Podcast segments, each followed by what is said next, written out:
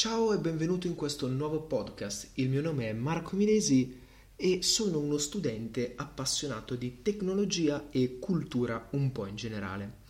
Diciamo che in questo podcast eh, mi piace parlare un po' così di argomenti che studio a scuola ed eventualmente di approfondirli per poi condividere tutto con voi e darvi la possibilità anche a voi di conoscere qualcosa e imparare qualcosa di nuovo. Detto questo, oggi puntata importante in quanto si parla di eh, Eraclito di Efeso. Sostanzialmente iniziamo un nuovo capitolo, chiudiamo quindi quello della scuola ionica e apriamo quello su Eraclito di Efeso, capitolo di una sola puntata sostanzialmente, dopodiché passeremo ai pitagorici, ma niente spoiler. Partiamo quindi con il primo concetto, ovvero l'oscuro Eraclito. Fra il VI e il V secolo a.C. visse Eraclito a Efeso, scontroso di carattere e con un temperamento schivo e sdegnoso. Non volle in alcun modo partecipare alla vita pubblica. Pregato dai concittadini di dar legge alla città, scrive una fonte antica, rifiutò perché essa era già caduta in balia della cattiva Costituzione. Scrisse in un libro intitolato Sulla natura, di cui ci sono pervenuti numerosi frammenti, forse costituito da una serie di aforismi e volutamente composto in maniera oscura e con stile che ricorda le sentenze oracolari. Perché vi si accostassero solo quelli che lo potevano, e il volgo se ne stesse lontano. Fece questo al fine di evitare il dispregio e la derisione di quanti, leggendo cose apparentemente facili, credono di capire ciò che invece non capiscono per questo fu denominato Eraclito Oscuro. Arriviamo al secondo capitolo. Tutto scorre. Eraclito porta il discorso filosofico dei tre milesi posizioni su posizioni decisamente più avanzate e apre nuovi orizzonti al pensiero filosofico.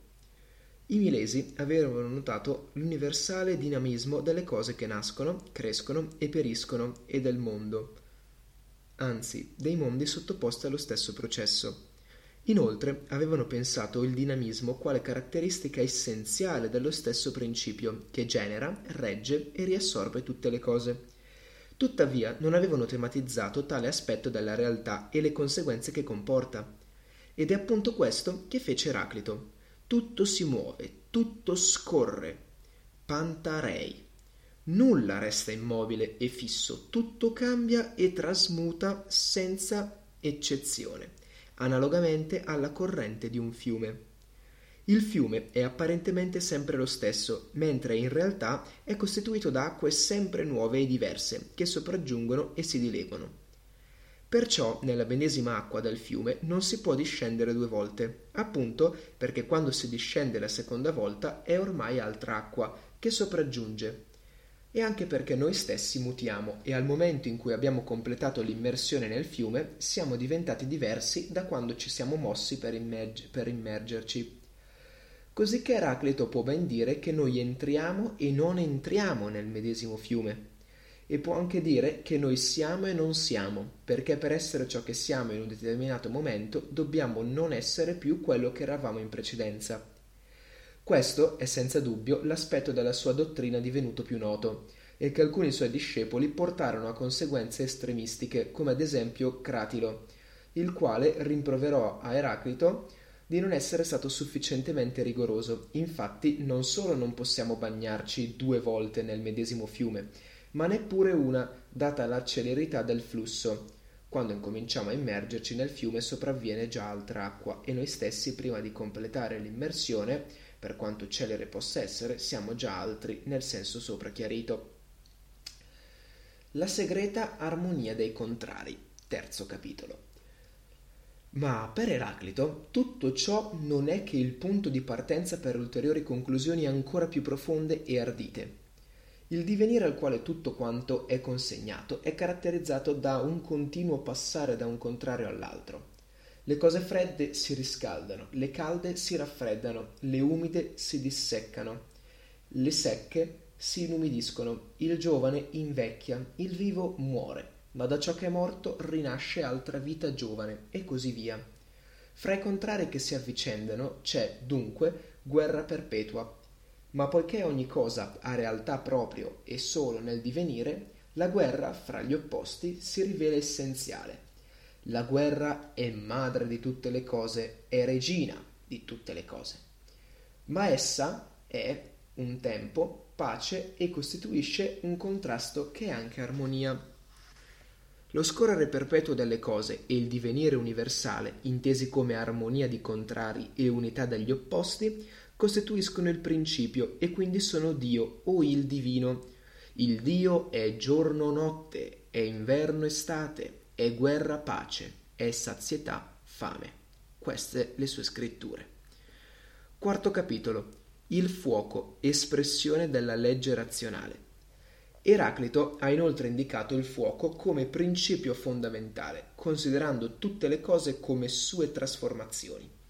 Tale elemento esprime infatti in modo esemplare le caratteristiche del mutamento continuo, del contrasto e dell'armonia. Il fuoco è sempre mobile, è vita che vive della morte del combustibile, è continua trasformazione di questo in cenere, in fumo e in vapori. È, come Eraclito dice del suo Dio, perenne bisogno e sazietà. Questo fuoco è come fulmine che governa tutte le cose, e ciò che governa tutte le cose è intelligenza, è ragione, è logos, è legge razionale. Così, al principio di Eraclito viene associata espressamente l'idea di intelligenza, che nei Milesi risultava solo implicita. Un frammento particolarmente significativo suggella la nuova posizione di Eraclito, L'uno, l'unico saggio, non vuole e vuole essere chiamato Zeus. Non vuole essere chiamato Zeus se con Zeus si intende il dio dalle forme e dai sentimenti umani. Vuole essere chiamato Zeus se con questo nome si intende la ragione divina che regola il mondo umano e naturale. Quinto capitolo. Note sulla conoscenza umana. In Eraclito emerge già una serie di spunti concernenti la verità e la conoscenza.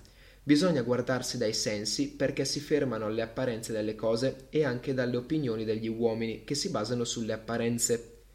La verità sta nel cogliere, al di là dei sensi, quell'intelligenza che governa tutte le cose. Di tale intelligenza Eraclito si sentì come il profeta e infatti da ciò che deriva il carattere oracolare delle sue sentenze. Sesto e ultimo capitolo. L'anima e i suoi destini. Malgrado l'impostazione generale del suo pensiero che lo portava a interpretare l'anima come fuoco e quindi a interpretare l'anima saggia come quella più secca e a far coincidere la dissennatezza con l'umidità, Eraclito scrisse una delle più belle sentenze sull'anima che ci siano pervenute. I confini dell'anima non li potrai mai trovare, per quanto tu percorra le sue vie così profondo è il suo logos. Pur rimanendosi, pur mantenendosi nell'ambito di un orizzonte fisico, Eraclito, con l'idea della dimensione infinita dell'anima, apre uno spiraglio verso qualcosa di non fisico. Ma è solo uno spiraglio, per quanto geniale. Eraclito potrebbe anche aver accolto alcune idee degli orfici sulla natura umana, quando affermava che l'uomo è mortale e immortale, a seconda che si consideri il suo corpo o la sua anima immortali mortali, mortali immortali, vivendo la morte di quelli, morendo la vita di quelli. Qui forse trova espressione l'idea orfica che la vita del corpo è mortificazione dell'anima e che la morte del corpo è vita dell'anima. E ancora, con gli orfici, Eraclito credette in castighi e premi dopo la morte. In quale modo, però, egli cercasse di mettere in connessione queste credenze orfiche con la sua filosofia della Fusis non possiamo stabilirlo. Detto questo, siamo arrivati alla fine, tramite sei capitoli, della storia di Eraclito di Efeso e anche di tutte le sue idee filosofiche, effettivamente. Grazie mille per aver ascoltato il mio podcast, spero davvero che vi sia stato utile, ci vediamo nella prossima puntata. Ciao!